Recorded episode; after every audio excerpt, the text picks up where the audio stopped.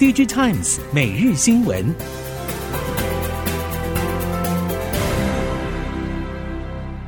听众朋友您好，欢迎收听 DigiTimes 每日新闻，我是袁长杰，现在为您提供今天科技产业的新闻重点。首先带您关心的是，Chromebook 传出出货止跌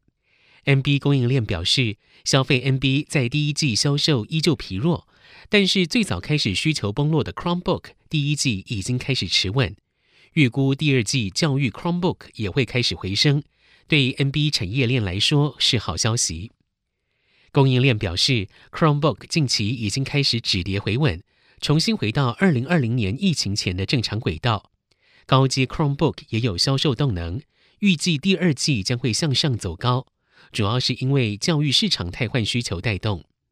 DigiTimes Research 分析师萧胜伦分析，从二零二零年开始购入的 Chromebook 已经到三年换机时间。虽然 Chromebook 回温，并不代表消费市场动能再起，但是对供应链来说，Chromebook 出货可以拉升低迷的稼动率，不论对营收或者获利都有助益。接着看到台积电。根据半导体供应链表示，虽然台积电今年上半年整体产能利用率明显下滑，但是三纳米 N 三制程如台积电所言，投片客户出货片数与良率都优于预期。其中，除了苹果在 N 三以及下半年登场的 N 三一世代，都是最先采用而且订单规模最大的客户。预计高通会是第二家采用 N 三一制程的大客户。不过，先前传出高通与三星协商之后，可能不会只下单台积电，也会小量的采用三星三纳米 GAA 制程，但是前提是良率与效能不输台积电。另外值得注意的是，原本预期明年才会加入三纳米行列的联发科，预计最快今年十二月就会推出首款 N 三一制程晶片。英特尔近年陷入低谷，尽管祭出人事精简等撙节成本策略。但是面临 PC 市况疲弱与超微持续攻城略地，今年首季将会持续陷入亏损。PC 业者表示，近年英特尔制程与 PC 平台蓝图不断的修正，上市时程频频跳票，完全打乱了供应链生产与行销计划，更重创了英特尔自身出货与业绩。为了重振士气，英特尔近期终于明确释出今年到二零二六年平台转换消息。其中最受关注的 Meteor Lake 会在今年第四季面世，由 NB 版先行，DT 版一度传出取消，但目前还是维持在明年第二季推出。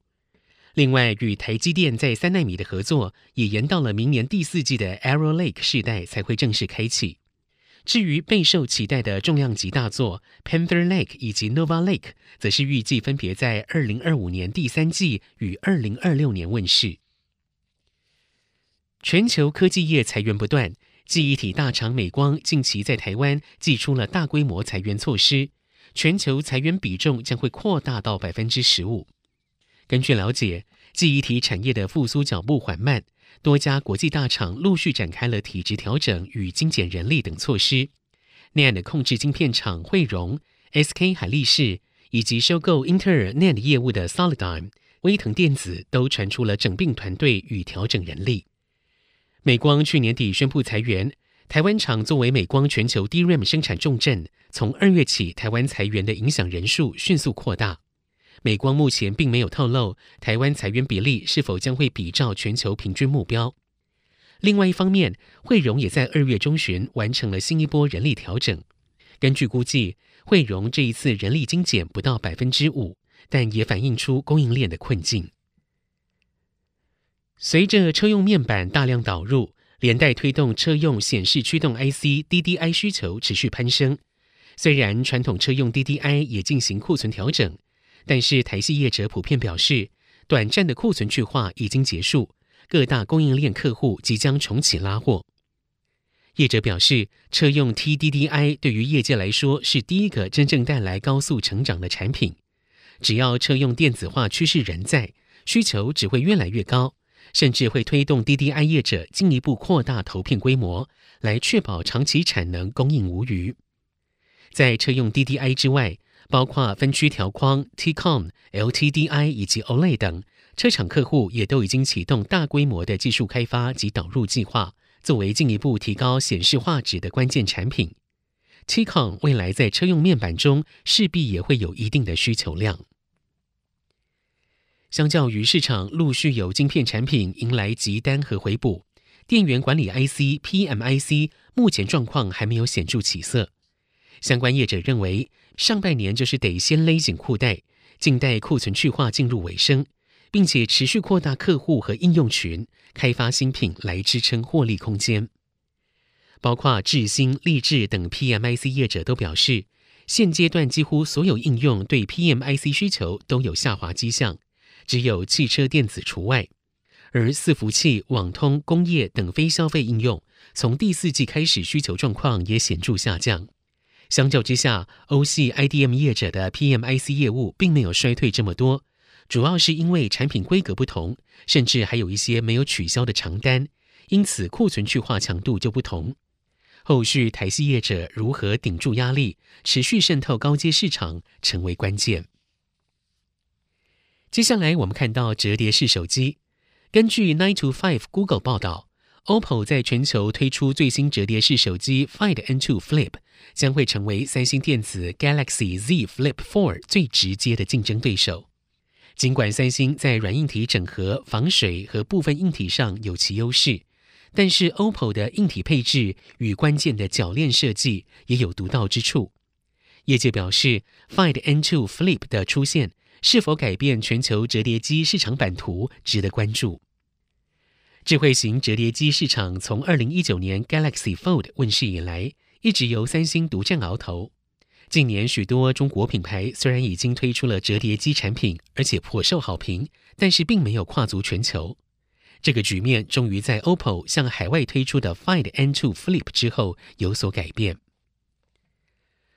中国锂电池龙头宁德时代近期向部分主力车厂主动推出了锂矿返利计划，来实现动力电池降价。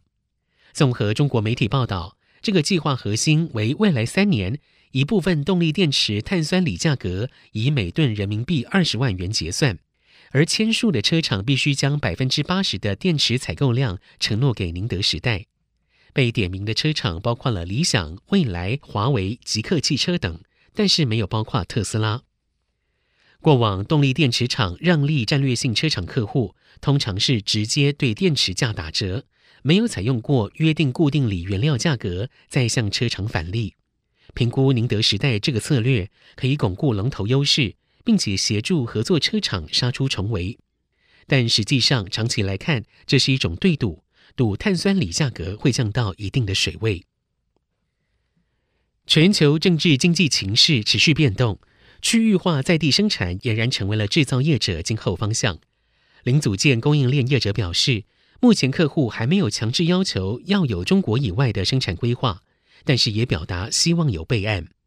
只是业者忧心，即使客户给予订单承诺，而且供应链上下游会同步的迁徙。但是，邻近的东南亚，包括台湾在内，都已经出现了土地价格上涨、在地劳工招募不易的情况。一旦再涌入整批供应链业者，恐怕会进一步拉升成本。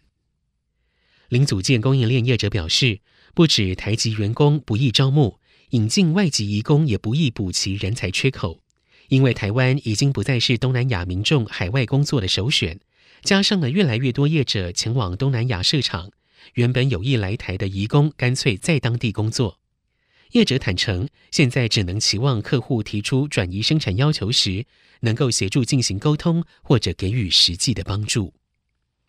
以上，DG Times 每日新闻由 DG Times 电子时报提供，袁长杰编辑播报。谢谢收听。